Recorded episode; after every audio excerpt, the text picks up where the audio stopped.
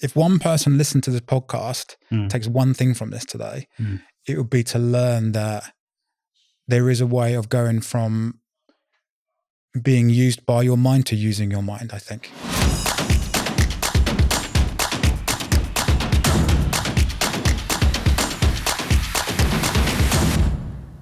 Steve Ware, absolutely delighted to have you on the show, the Purpose Led Leadership Podcast. We've been, I'd say, mates on LinkedIn. We met at Leah's party a couple of times. We've built up a really good relationship. Yeah. I love you as a person, love you as a man, love what you're doing on LinkedIn. But for those who don't know you, what do you actually do now? That's a great question. Do you know, on the train on the way up, I was thinking he might start up by asking me that.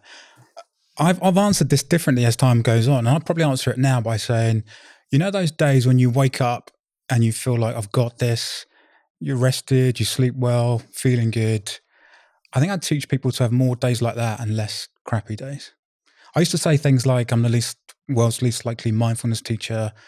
You know, I, I help people not to burn out, I help people Yeah. to feel less anxious but ultimately it's feeling your best and performing your best i think and that's that's Mm. something i was i lost and i was desperate to get back Yeah, because there's a lot of this stuff out there, isn't there, about daily routines, and I don't think it can ever be a one size fits all. No. But let's let's talk about how you got into that later on. I want to delve into some of the techniques that you use, and a lot of it is meditation focused, isn't it? And we we have conversations on LinkedIn about Eckhart Tolle and being present and all that kind of stuff. Um, I'm always inter- always fascinated ha- as to how people get to where they've got to. Into, they, don't, they don't just fall into these things. So no. let's let's go back. Let's go back in terms of your journey then, kind of since school. Talk paint us a little bit of a picture around what's happened to you, including the highs and lows, and dark times, and just give us a feel for you as a human being. so i grew up i'm not somebody with a massive trauma story like you i mean i know Mm. i'm sure the listeners know your story there's some incredible stuff in that which we may touch on may not Yeah. Yeah, right. um, i don't have a dramatic trauma story but if looking back i was always an anxious kid and i was a very high performing kid and i think i think it kind of set me up for a fail because i never failed at anything chris Yeah. I, w- I was great at school. I got an assisted place in the local private school because my parents couldn't afford to send me there, but I managed to get an assisted place. I passed the exams. I did well there. I got taken on by IBM when I was 18. I got a first class degree, all this kind of stuff. Mm. And anything I seemed to do as a youngster turned to gold. You know, if I went down the pub and we started playing pool, I'd normally I'd normally win. I was pretty good at most sports I did. I danced when I was a kid. Mum and dad sent me dancing when I was three years old. That's something not a lot of people know right, and I did some professional stuff when I was a youngster up in up in London with Sylvia Young and stuff. right. So I was surrounded by success, and I was surrounded by gold medals and you know trips to Japan as an eleven year old to go and dance at all and this kind of stuff. Mm. And I never ever failed. So I didn't know what failure felt like. And looking back, I think I, I kind of established this place where underneath it all, I was pretty insecure and pretty anxious. But externally, I felt like I had to wear this mask of, I've got this, I'm going to win this. Nothing's ever a problem for me. Mm. Come to me for advice. And I noticed that in my friends, and I noticed that kind of everywhere I went. And then my first probably fall from grace was I got glandular fever age 21. Right. And it floored me. Totally floored me. I couldn't finish my degree. Um, I was really, really unwell with it. And that sort of burned me out mentally as well. Right. So I ended up finishing my degree. So the story is I finished my degree. Mhm. They, they, based on everything I'd done thus far, although I didn't sit some of my finals, they gave me a first. Mm. Um, and then I was going to go off and do this big project with IBM. Uh, to do that, I had to go abroad. So I went abroad um, when I was 21. And this was to this was a massive radical change for me. It was learning a whole new technology and intensive boot camp. Yeah. I went out there and I pretty I'd probably say I I I burned out there. Mm. Describe what burnout is, because my understanding of burnout and having experienced it two or three times, and to, to be completely truthful, I actually think I've got an element of it right now, Yeah. which is interesting, which we can delve into. But for me, it's a chronic kind of physical and emotional exhaustion, Yeah. almost a bit of a helplessness, a bit of um, overwhelm. Yeah. What's your understanding of it? Yeah. It's a very personal thing, isn't it, sometimes? Mm. I I would describe it for me, I've experienced it as radical sleeplessness and high anxiety are the two main things. Right. So an inability to sleep Mm. and this constant fear of you can hardly catch your breath. even when you're not doing anything, even when you're, I remember yeah. going to the doctors when I, when I felt burned out when I was 21 and, and, and I was Mm. really anxious. And he said, What about? And I was like, Nothing. I don't know. I haven't got anything. I can't pin on anything. And that made it feel even worse. Yeah. Because if you go then go, oh, I'm worried about this exam, I'm worried about this, or someone's died, or what, then they go, okay, we'll take this tablet for this, we'll go and do it. Yeah. Yeah. And I, sitting there going, I just feel really anxious and I don't know why, made me feel even worse. Like I can't Mm. even, I don't even got an excuse anymore. But to answer your question, burnout for me feels like everything's hard work. Yeah. Yeah. Yeah. Sometimes just getting up and doing something. Mm. You're not yourself. Mm. You're snapping at people. You're short tempered and you're losing Yeah. sleep and you're anxious. You kind of go down this exhaustion funnel, don't you? And you're quite cynical about everyone and everything. I yeah. think as Yeah. well. You think people are against you when they're not. and it leads into depression. Yeah. And I think people um, kind of shy away from talking about this. And I think that I've seen posts about the way to be happy is to just just feel happy, and you'll become a magnet. I, I think when you're in this kind of place of of burnout and depression or whatever it is, you can't just okay, I'm going to be happy. It just doesn't work like that, does it? No you can't. I never rubbish any of these things. I never Yeah. rubbish positive thinking. I never Yeah. rubbish gratitude and Yeah. journaling, all this kind of stuff. They've all got their place. But I think in and of themselves, if you pick one out in isolation and just say, you know, you're responsible for the thoughts that come into your head. And I hate when I see this toxic positivity on. Yeah, on- yeah, yeah. You know, people will say, oh, well, you, you're kind of responsible for your thoughts. So just think happy thoughts. Mm. I mean, if that was true, there'd be nobody anywhere taking antidepressants. No. Everyone would snap out of it immediately, right? Mm. I'm going to say the answer is there's not one definitive answer, but I think that um, speaking to one of my coaches this morning, and she reminded me that often it's about. Oh, we've had the discussion before. is about acceptance, and the more you try to fight it or force it to go the other way, the the worse it gets. And I think the ability to, I think what has happened to me is like I'm I'm quite a dynamic, proactive person. Always want to be on the go. Always want to be doing something. Like Mm. even on social media, scrolling, scrolling, scrolling all the time, or, or the next meeting. And I think the ability to to actually stop and actually do nothing, not even think, is very difficult for a lot of people. Very difficult. And I look at some people, and I run businesses, and I talk about being proactive and doing loads of work all the time. But I think that I look at some people, and I think you must be heading for a fall soon because you cannot operate at twenty four seven that power all the time. So what I'm trying to say there is that in this day and age, I think it's really difficult to get that balance right, but also to learn that put your phone down, don't even put the TV on, just fucking sit there and feel. Yeah, but that's the hardest thing in the world to do, right? How much courage does it take to sit and be with your thoughts when your thoughts are tormenting you? Mm. How much courage does it stop and put your phone down and and avoid distraction when every fiber of your being is saying, Yeah, "Please fucking distract me from my mind because my mind's Yeah. killing me right now." yeah, It takes huge courage to do that, and Mm. I, I I ran away from that for years, mm. years, and and only when I suffered to a point where I thought, "I don't want, I, I can't keep running. I'm exhausted from running now." So talk to us about that. You mentioned the burnout thing, and so talk to us about how you did get out of it and what, how it did affect you a little bit as well. Yeah, so I ignored it. I, I ignored it at 21 and tried tried all the normal in, in quotes coping methods. You know, just working harder, just burying my head in the sand, just partying, just Yeah. just drinking. I never I never tried drugs, but I, I tried every other way of kind of just Mm. and and I almost think of it as you know I'm you, you're trying to run from this thing, but it's it's it's forever behind you. It's almost like it's attached to you by a piece of bungee cord, right? And the harder Yeah. you run, it's just going to snap. It's just going to keep coming Yeah, so- of course. eventually it was me it was really late 30s when i when i eventually got to a point where i thought i need something else Mm. i've got to find something else i didn't know what it was though i had no idea what it was i we're Yeah. not taught any any of this stuff at school we're taught we're taught to go to the doctors and the doctor will give you something to take and that makes it okay Mm. but i was very curious as to was there something else Do you feel you're still searching? What I mean by that is that I've personally done a hell of a lot of work on myself and I've helped coach and mentored many other people because of my experiences. Yeah.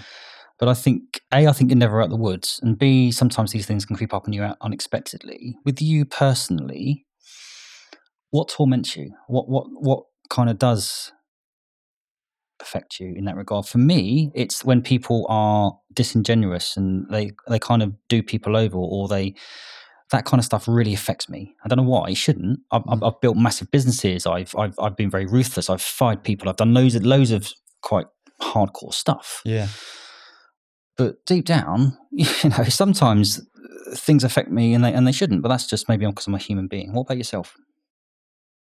Yeah, I think I mean lots of things affect me. I think the biggest the biggest tormentor in my life is definitely my mind and what it's capable of saying to me. Mm. And if I've learned one thing in life, it's that the thoughts that run through your mind aren't facts. Yes. Even the ones that say they are, hmm even the ones that are screaming that they are at three o'clock in the morning, you can't get rid of them. Yeah. And and if one person listened to this podcast, Mm. takes one thing from this today, Mm. it would be to learn that there is a way of going from being used by your mind to using your mind. I think Mm. there, there is a way back from that. When your mind is your total master and you can't see a way out and it's torturing you, there are ways that you can work to not flip that immediately, but to work with it. Well, it's trying to separate yourself from your actual mind and your thoughts. And that statement, I think we both said it quite a few times. We are not. We are not our thoughts. And people will say, "Well, how can that be? My thoughts are my actual thoughts." But the science behind that is that we're we're indoctrinated, or we're we're, we're flooded with so much information and stuff. But you you describe why you think they're not our thoughts and, and how we can avoid thinking that everything we think is true. But some of it's got to be true, right? Some of it does, of course. But if we were our thoughts, Mm. I mean, every thought you've had up to now has come and gone, right? I hope so. Yeah. every emotion you've had has come and gone up to Yeah. now. So fundamentally, what we are, we're probably going to go quite deep in this yeah, podcast. let's do it. Fundamentally, what we are has to be beyond that. Mm.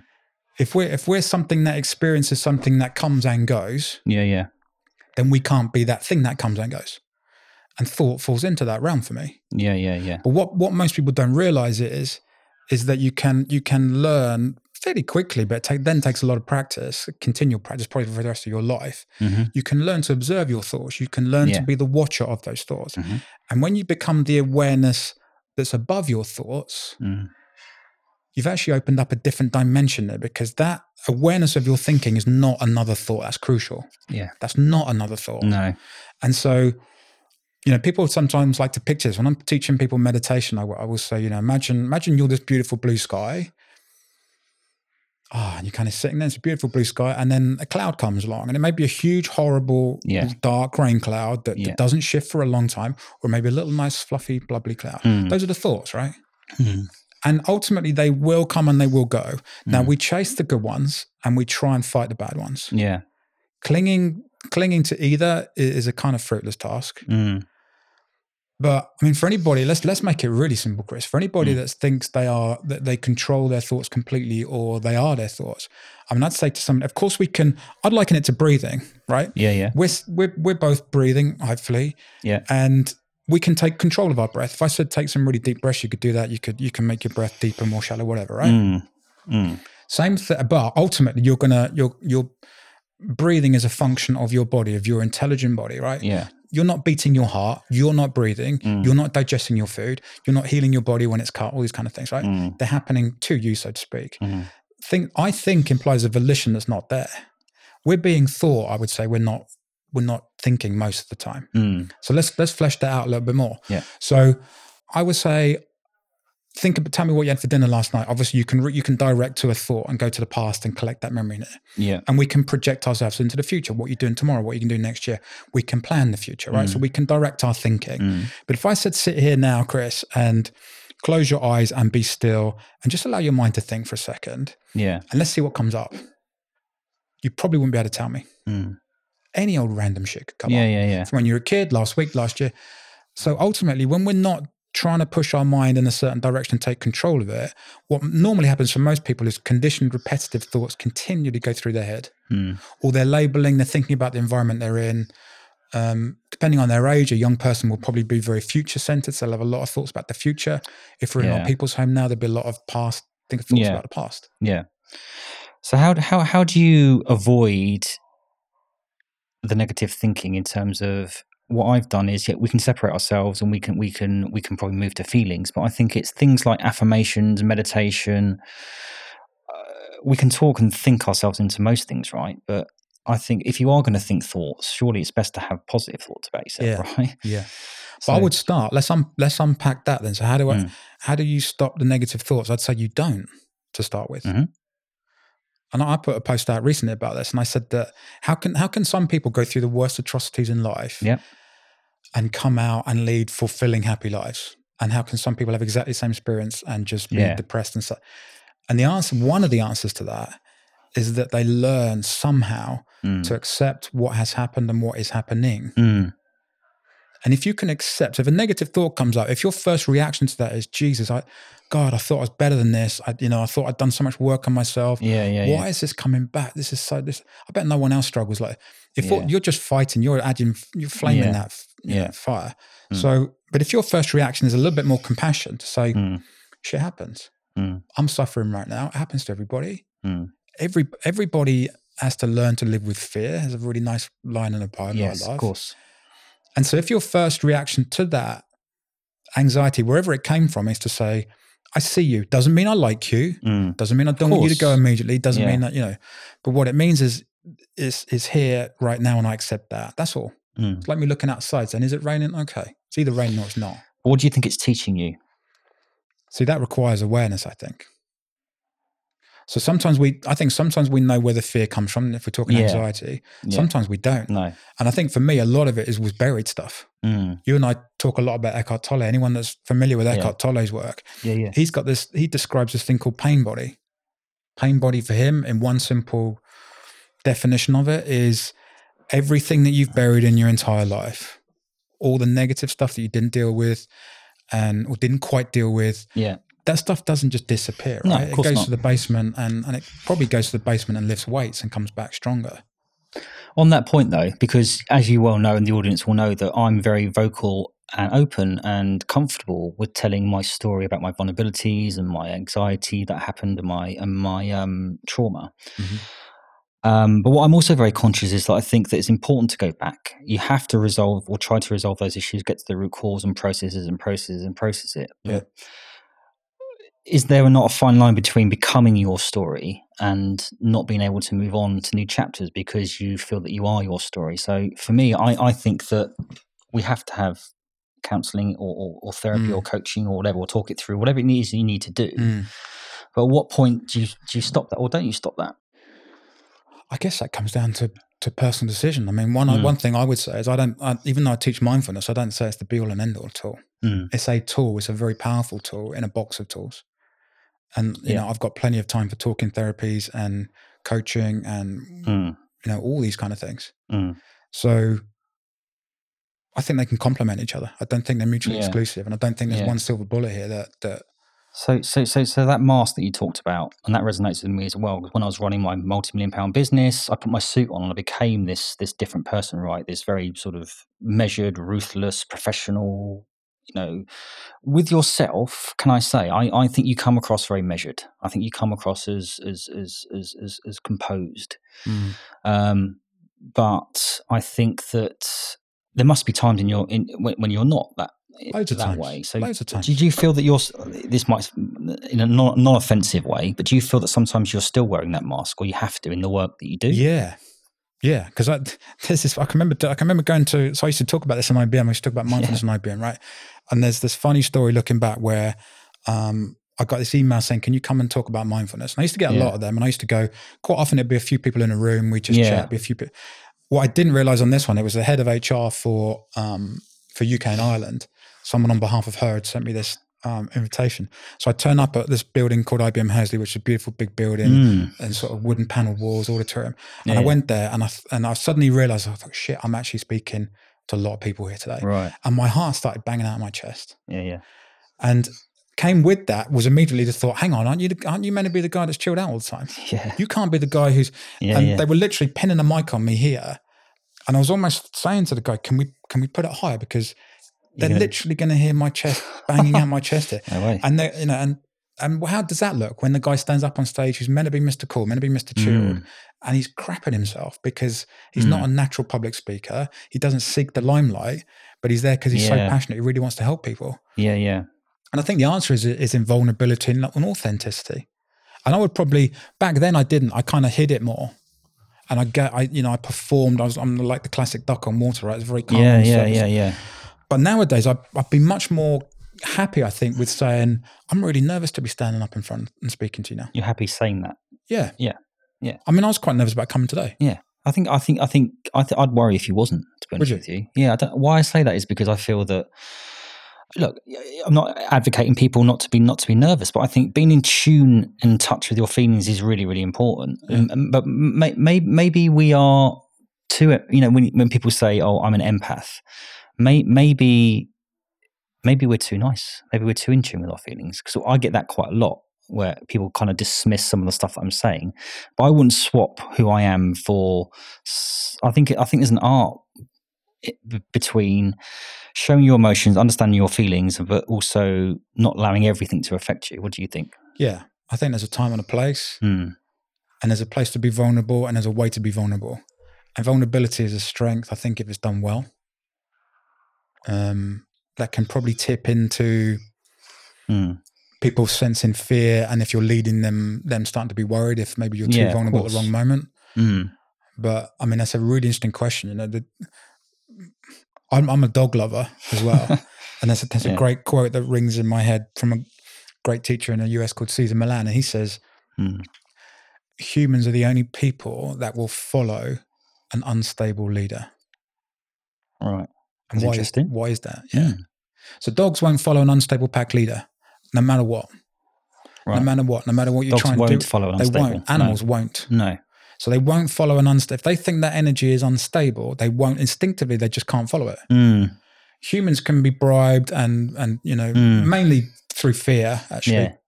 Yeah. Yeah. you know if people are scared, they'll follow you. They don't they don't particularly trust you, and they certainly don't see you as a sort of calm, Mm. assertive leader. But they're terrified and they don't really know, know what else to do. Mm. It's interesting, though, isn't it? Because the, the whole the whole Dele Alli interview, I'm sure you saw that. Um, I mean, he showed real courage and vulnerability there, and that's that's a different kind of vulnerability, different kind of leadership. That's authentic, kind of like for me, that is strength. That is not necessarily unstable. That's that's that people would deem that as being unstable, but I don't think that's unstable. I don't think it is. I was at a I was at a LinkedIn networking event when you posted about that, and I sat in a Right. cafe in London and I listened to all of it, Yeah. and then I went to this event and I was chatting to someone. I won't name them, Mm. and he was roasting Dele Alli. Really? I don't think Right. he'd even I don't think he'd even seen the interview. Wow. Okay. and he was sort of saying, um, "It's bullshit." You know, that, oh, Yeah. you know, he this this is a way of him trying to come back. He had a dip in form. Let's blame this. Yeah. There's loads of people go through this. It's a bit pathetic. And I was, I was like, Mm. well, you don't know that. And Yeah. It was it was interesting for me to have a discussion with someone like that because I think the old me would have got really angry about it and and defended Dele Alli to the hilt. Mm. I was still a little bit angry about it, and I still defended him to the hilt, but I was a little bit more measured about it because I just thought Yeah. I can't say anything, and, and no one can say anything to convince this person No. of, of anything else. it's kind of like picking your battles, isn't it? And that's an interesting point you pick up, whereby in this world there are people that are going to be like that. But if we then go and get aggressive or confrontational with that person, then to me that proves that we've still got work to do. And I Yeah. think LinkedIn is a good example where I think you've been on a great journey with LinkedIn. Certainly the last of the last four to six months, you know, you've really elevated yourself and well done, and that's really really good. But I think we're both aware and we both picked up on the LinkedIn community is great. It's a great thing, but there's a lot of people out there that are, I think, um, posting for different reasons, and it, it's it's it's hard not to. Some people post just to have a go and dig other people out, and um, Why do you think they do that? well, I think I think they do that to try and get their own engagement up, um, and maybe out of their own fear and insecurities, and they probably see something in themselves in other people, and it's a deflect. It's a it's a deflection. Yeah. What do you think? I think so. I think it comes from a place of insecurity and fear, probably. Mm. You don't ever really see people that are doing well doing that kind of thing, do you? No, Or comfortable or having great days doing that.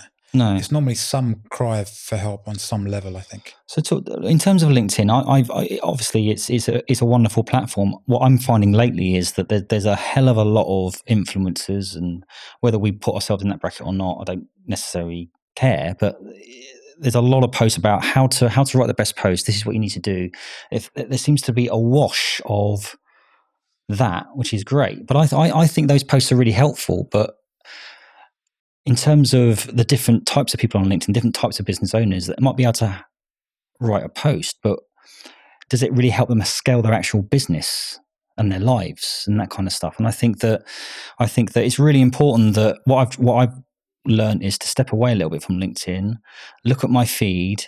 What am I learning from my LinkedIn feed? Mm. What am I getting from it? When Mm. I post, what's the intention from it? So I'm, I'm taking a little bit of a break from LinkedIn uh, at the moment because I feel as if you can have too much of a good thing, right? And I think if you're not constantly understanding why you're on there, you're on there. I'm on there to to build value, to build my business, to build a community, t- to make some friends as well.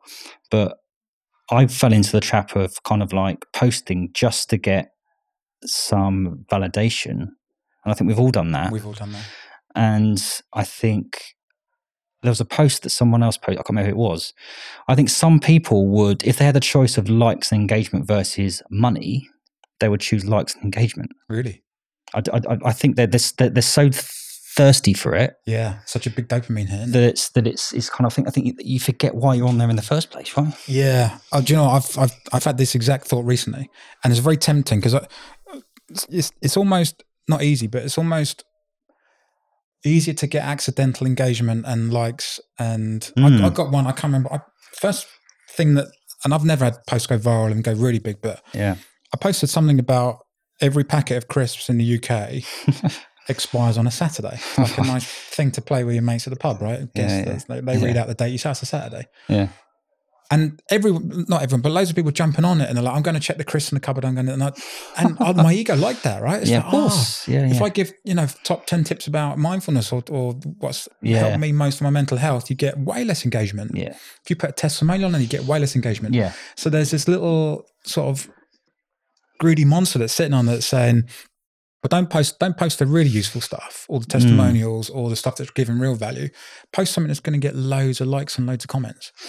And then you Mm. start going down the thought of, well, what is that? And then then you start to dumb down what personally I start to dumb stuff down or I'm tempted to and then I've got to really reel Yeah. myself in quickly and then, no, what what am I actually on LinkedIn for? I'm glad you answered that Yeah. question because sitting here, I can I see you as a very successful guy. Mm. Thank you. You know, why do you even need to be on LinkedIn? Mm. Do you need to be on LinkedIn? I mean, Could you not bin all your social media and just live your life and run your Yeah, I, business? th- I, th- I think that I'm I'm leaning towards certainly spending less time on there because I feel that I think in in any event, focusing on one platform is a dangerous thing to do anyway because you never know what's going to happen with it. So, mm-hmm. my advice would be if I can give, if you are on social media, don't put your eggs in one in one basket, but also.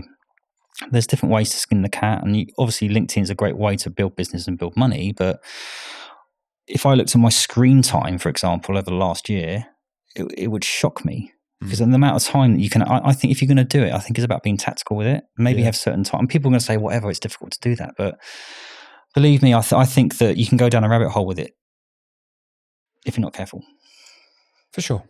It's like hmm. anything in, in itself, it's neither good nor bad, right? It's Mm. like the internet. Hmm. But how, how, and does it control you or do you control it? It's, Yeah. it's ultimately I suppose. yeah but i mean it's for me it's about i enjoy the community i enjoy speaking to as many people on there as possible that, that I, I class as friends but if i was the way i've built my business like my engagement has gone down quite a lot but my clients and my actual ROI has gone through the roof. So I mean, I mean, I'm having conversations with my actual customers as opposed to with all my with all due respect, to you. I mean, actually, you. I might I might be a client of yours one day, actually. But do you know what I mean? It's I think I think sometimes we just I think we can lose sight of that. Totally. I mean, Um, I'm finding my way on LinkedIn. I only started using it in anger really last year, April maybe last year. So I'm, Mm. I'm kind of new to it. But I feel like it's it's a really helpful source of clients for me. Yeah, and it's but it's very easy for it to dominate you and for it to tip you one way or, or the other when you're when you're feeling fragile. yeah. I mean, you said you just said you're taking a break from it, right? Yeah, I'm taking a break from it because because I, I feel at the moment it's it's not healthy for me to be just constantly engaging with as much as, as much as fun as it is.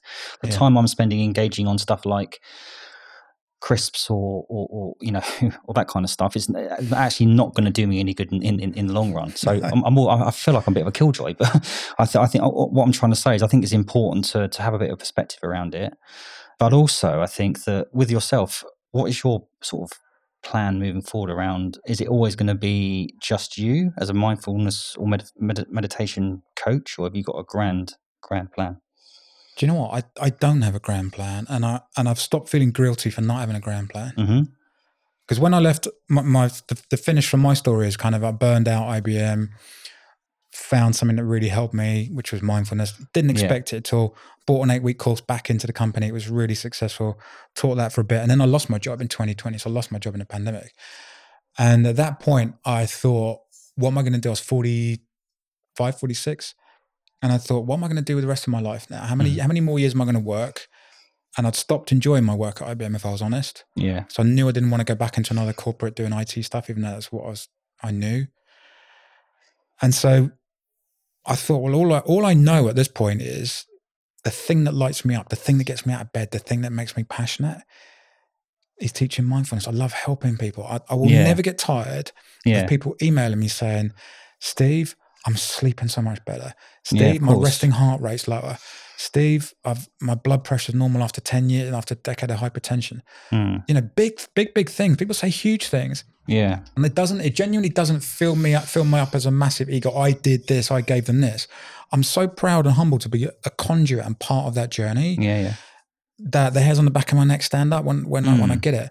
That's, your what I love. purpose, right? That's my purpose. That's what I Mm. love. If that takes me to financial, you know, freedom and Yeah. loads of money, brilliant. Um, if it doesn't, I'm cool with it.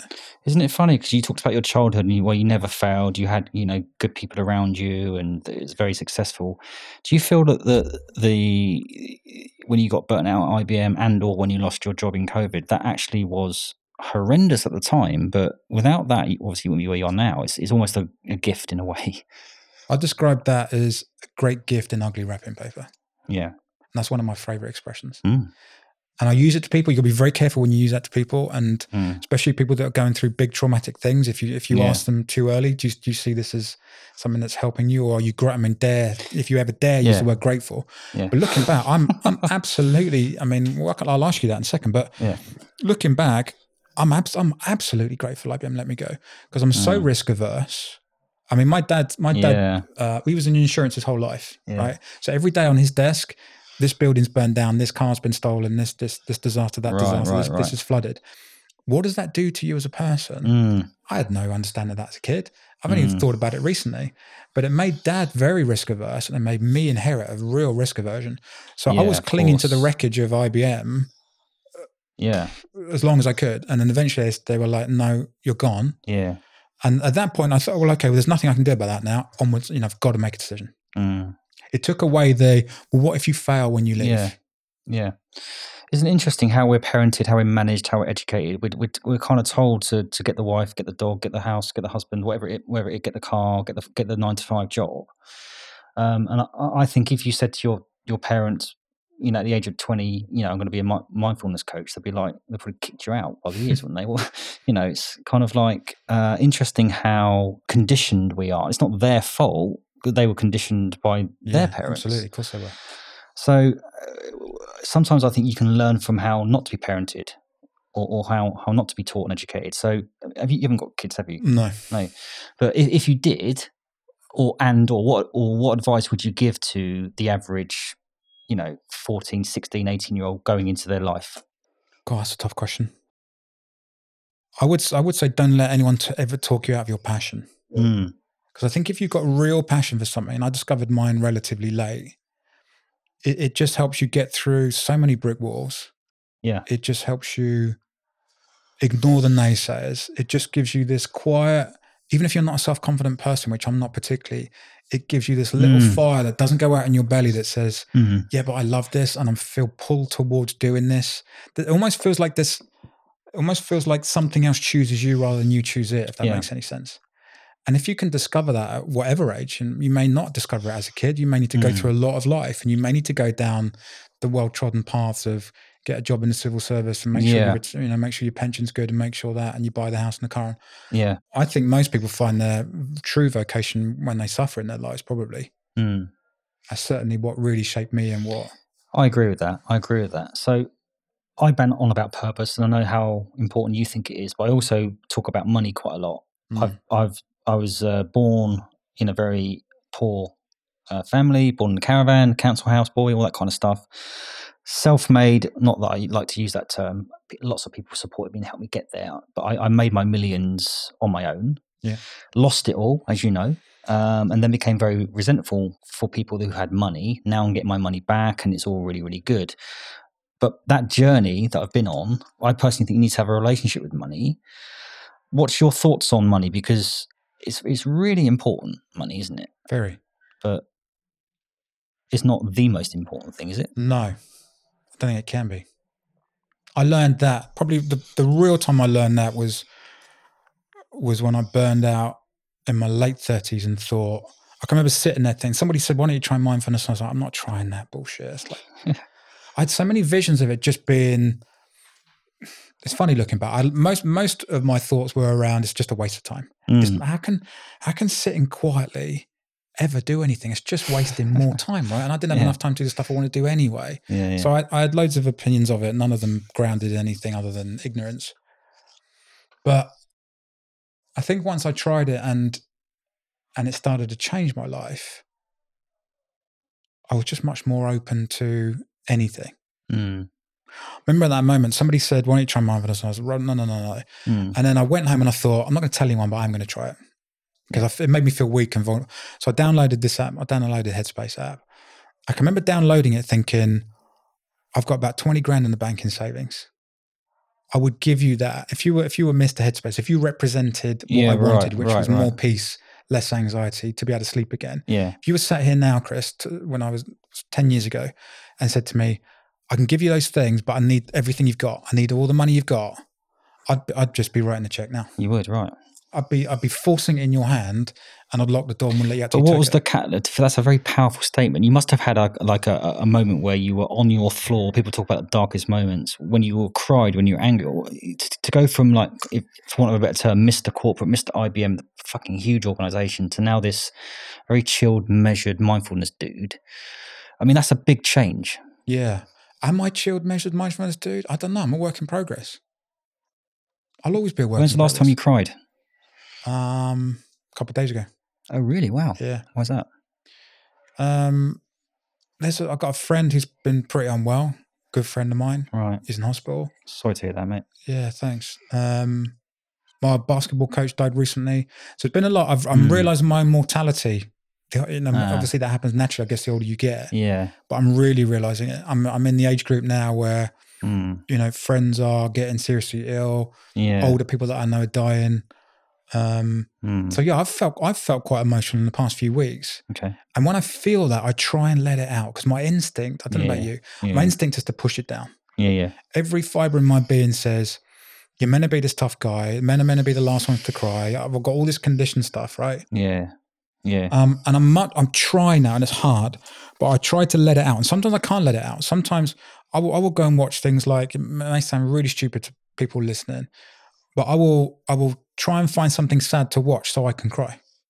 oh, really? Yeah, because if I, I almost feel a bit numb if I, if I if I feel a strong emotion, and it may be Mm. triggering something that I haven't particularly dealt with in the past, maybe the death of my nan and granddad or somebody I really loved that I didn't really deal with, and I feel this kind of numbness, Yeah.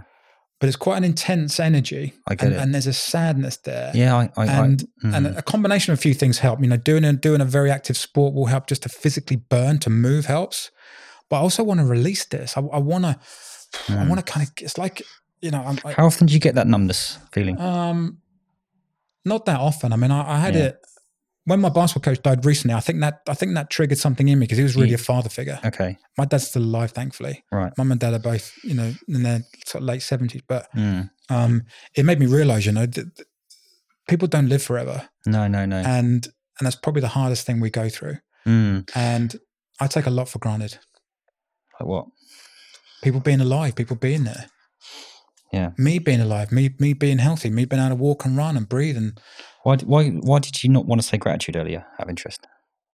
Uh, I wouldn't say I didn't want to say it. I think I was trying to make the point that Right. positive thinking and gratitude aren't the solution to everything. If somebody's sitting Yeah. there with clinical depression and you said, Yeah. "Well, "Can't you be grateful? Do you know how many people are starving to death in X Yeah. country?" Yeah. You tell the fuck I mean, look at look at how look at your lovely clothes, and have you Yeah. got a roof over your head tonight? Yeah. I know. Be grateful for this. Come on, like Yeah. you, you're an able-bodied person. Yeah. That's not somebody's not going to go. Oh shit, I didn't realize that. Thank you. All I feel brilliant. I'm gonna. Oh, I'm gonna skip away now. Yeah, I can breathe now. Thanks for telling me that. Of course, you can't do that. You can't. You can't compare your way out of No. depression. Nah. But these things do have a very valid place, and they're and they're a really strong tool, and they're a very good thing. They're just not everything, which some people would tell What you. would you say to someone who said, "Hang on, mate. So you're you're telling me that next time I feel this numbness, this anxiety, I need to go and put on a, a sad film and, and cry my eyes out. What a load of nonsense! I'm going to go down a pub and have a pint, or I'm going to go for a run and exercise. You know, you can't just every time something happens, you can't just do that. What would you say to that? I would never try and convince anyone to do anything. I stopped doing that years ago. So when I when I first started, when I discovered this thing called meditation, I don't like the word meditation, but Right. when I discovered this thing that massively helped me, Yeah. I had a bit of a what I thought was an epiphany. I thought, my God, I, I just flood. My head was flooded with it's going to help this person, it's going to help that person, it's going to help my dad, it's going to help. Hmm. And I, and I went to people and was like, can you just download this app? It's free for ten days. Let me give you a code. I can get you. Right. And I've read this book. But read this Rescuing book. people. Yeah, absolutely. I, yeah. I love to rescue. Yeah. Yeah. I love to rescue. Hmm. I'm Hmm. I'm over empathic, probably to to a point of. And why is that? Uh, maybe an obvious question. Why is that n- not necessarily the right thing to do, or, or for you, or for them? Do you think? It's fucking draining for me. But I, I don't think it's the right. I don't think it's the right thing for others either. I think, Mm, and this is the skill I'm learning as a teacher. Is is to is to step back and allow people to learn this stuff for themselves and develop. There's got to be a will, hasn't there, as Yeah. well, for them to do that?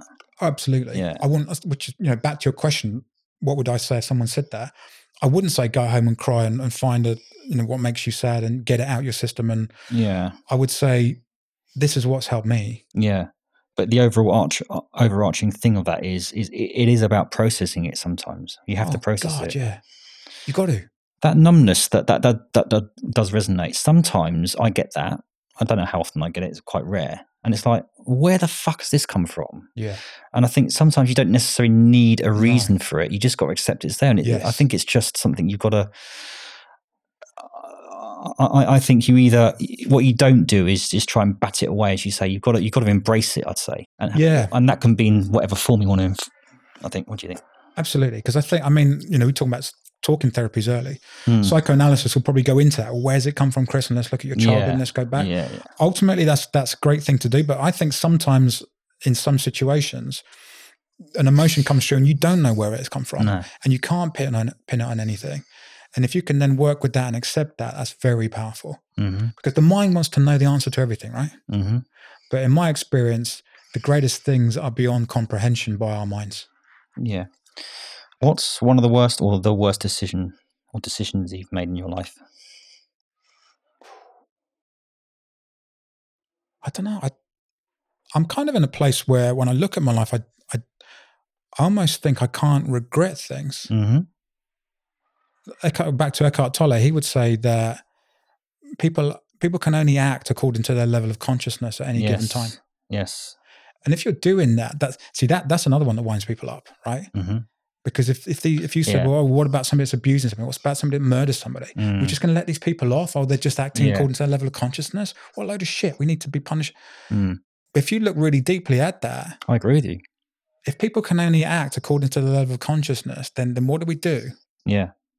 How, how do we live with that? How do I live with that? How do you live with that? How does society live with that? Mm. Does You- that what- mean we what should be regretting stuff? Does it mean we're making bad decisions? Does it mean we're just doing our best all the time? What does it I mean? think I think otherwise you're constantly beating yourself up. If you look back, and I always say I was I'm a much better version of myself two years ago, but then actually the tools, knowledge, wisdom where I was in my life two years ago was probably the best. Well, was the best I could do at that time. right. And in any event, I can't fucking change it anyway. Right. And, and that's easy to say. Yeah. But I, I, I do I do think that we are we we often only do the best that we can in the situation that we're in. Right. And the fact that you can't change it anyway is important to understand. And I think I think is I think re- regret is such a people say I don't have any regrets, but they might say that outwardly, but inwardly you don't know what they're what they're thinking about. Oh, should I, I think I think I don't I don't necessarily believe people when they say that because I think I think I think well I, th- I think I think we've got a tendency to analyze things too much, right? Yeah. What what do, what do you think to that?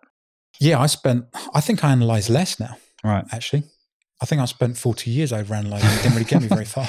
No, no. And, and I think sometimes the less I analyze, the better. Mm, Because otherwise it takes you down a load of dead ends. yeah, I should have done this. I could have done this. Why didn't I do this? This is how my life's going to be from now. yeah, And it's constantly dragging you outside of Mm. the only moment that ever is, which is this moment. hmm So what what does piss you off? What does make you angry?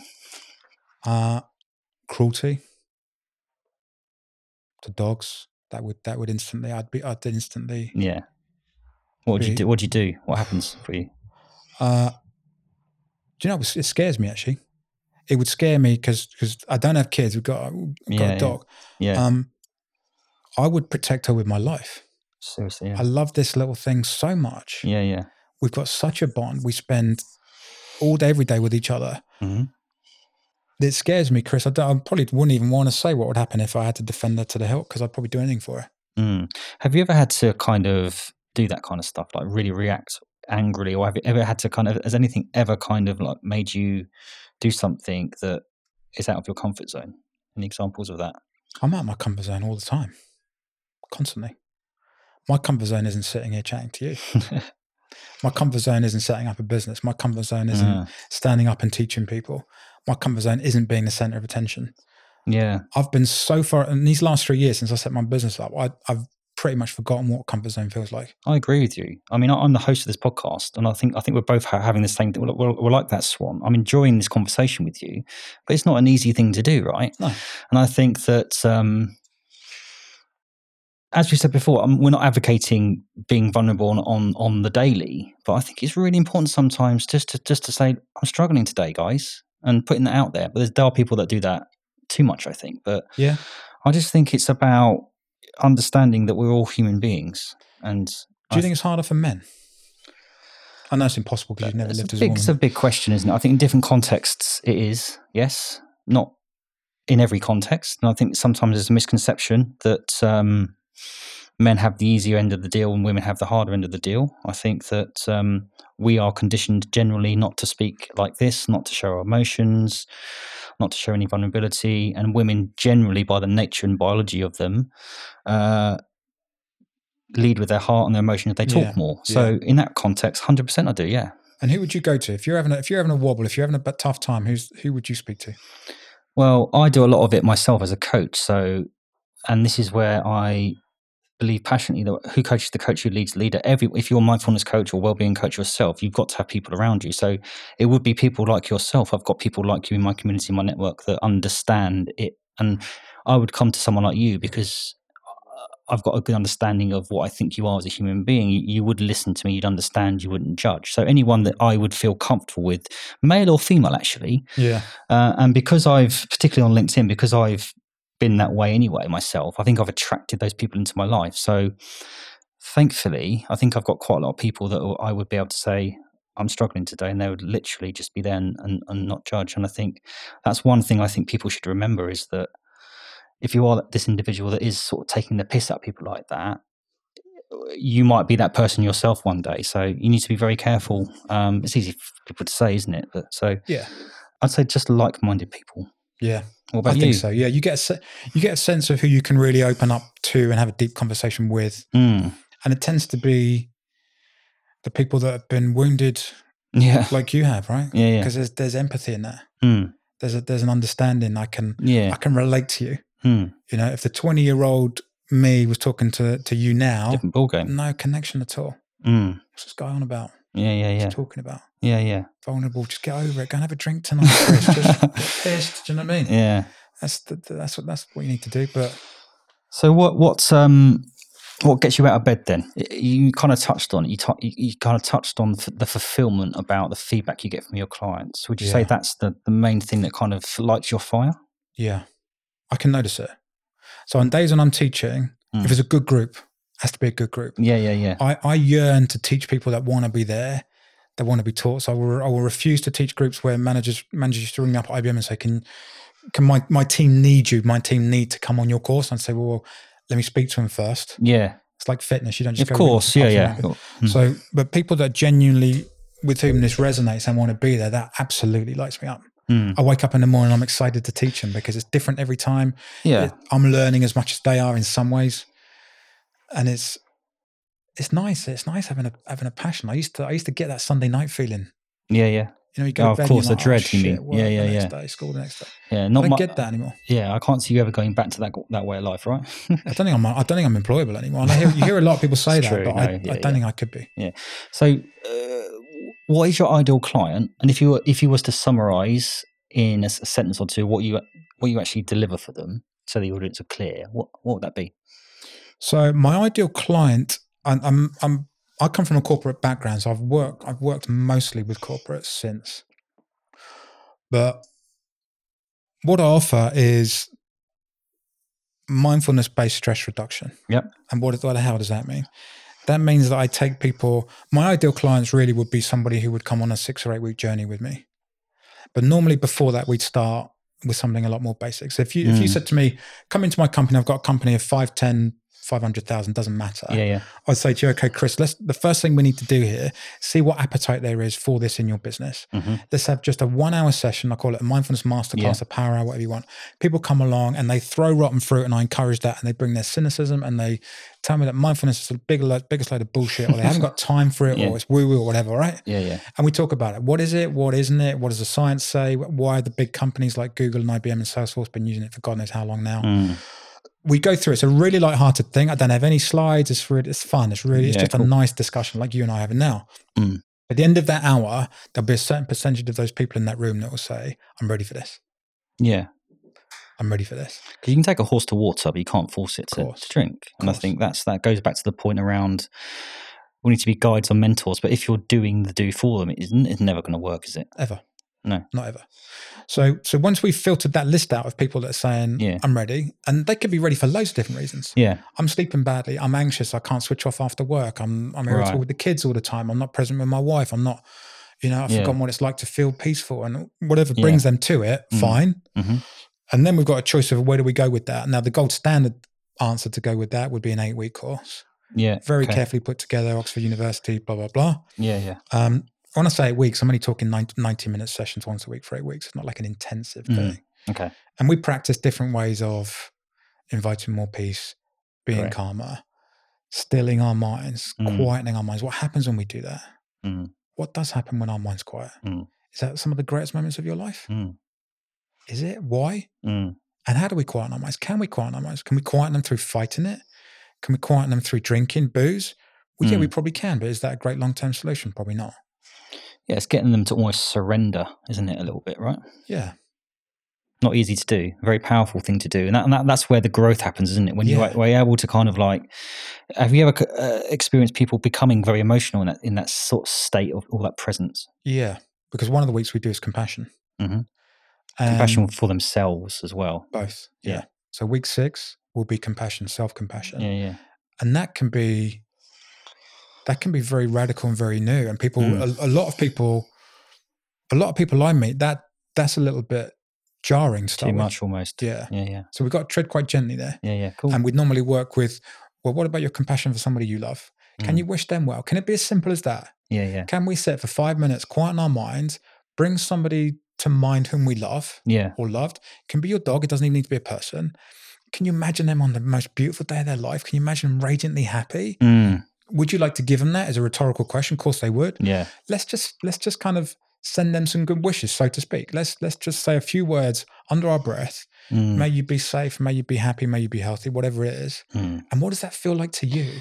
I think the trick is though, because the average corporate person or even the average business owner or, or, or, or business doesn't correlate that what we do outside of work, the content that we absorb, the, the, the, personal development we do, the, the relationships we have, the people we hang around with, um, the work we do on ourselves has a direct correlation with the output of what we do inside of work. So we can do the operations, marketing, branding, all that kind of stuff. But unless you're not, unless you're doing these things outside of work and you're in tune with yourself, Yeah. I think you can only go so far. Totally. Um, but but we've got science to back this up now, haven't we? Yeah, We've got a shitload of science to back it up. We've got Hmm. people like Deloitte saying that Yeah, if you intervene, you know, proactively, the ROI is five hundred percent. You've got companies like Google have been doing this since two thousand eight. Mm. I mean, if there was no ROI, if there was no real solid business value No. in this, the big boys would have dropped it a long time yeah, ago. Yeah, yeah, yeah. Because there's too many people sort of working in the business, not on the business. Right. And that's that's that's the difference sometimes. Steve, it's been absolutely fascinating. We've kind of run out of time, but we we probably should do a follow up or two or three, uh, as expected. Very insightful. Before we go, what's one thing you'd like to leave the audience with? A piece of advice or wisdom or anything really? Wow. Um, I guess the one bit of advice I'd say is if if there's anything I've said in this today that's resonated with them to a point where they're just interested in Mm. learning a little bit more, Mm. download an app, buy a book, Mm. listen to a podcast, listen to a great teacher, look up. Yes. Doesn't need to be me, anybody, right? But just nurture that, follow Yeah. that, because that could lead you down the most beautiful path. Mm. So don't don't believe your mind if it comes in and says, "Oh, you were interested in it, but it's not going to do anything for you," or you Yeah. you're the you're the only person in the world who's not going to be. You know, my my mind's never still, so I could never possibly meditate. Mm. So I would say just to nurture that, because for me, that's the greatest gift I've ever kind of found, and the greatest gift I've allowed others to develop is Yeah. all started with just one person saying one thing and, then someone saying, Yeah. "Wow, I'd like to know more about that." But that personal development self care thing is a self respect thing. When you start doing that to yourself and you start growing, you start to reflect that in other people as well. And you start to, I I think you start to get the abundance around um, the willingness to actually understand that there are people out there that can teach me things. There are courses or, or apps, or actually I can develop as a person, Mm. as opposed to sometimes I think we can we can think that we uh we're, we're too we're too advanced to grow. Sometimes, what do you think? We're never too advanced to grow. I'm gonna be growing to the day I die. I mean, that's for sure. And Mm. and I think that if you can find good people, if you can find good people that can help you, Mm, they only need to be one step ahead of you. mm, But surround yourself with these people. If Mhm. if you're, you know, that cliche about you, you're the product of the five people you spend the most it's time true with. though. It's absolutely true. Mm. And I'm and I try and the older I get, the more I the more I I don't believe that. I don't believe things anymore. It's what's my direct experience. Mm. My direct experience has been that that's the truth. Yeah. Steve, absolute pleasure. Where can people find you? Is it just LinkedIn or are you on other stuff as well? LinkedIn or stevewaremindfulness.com. Okay. Great to have you on, mate. Thanks for Thanks that. Thanks for having me, man.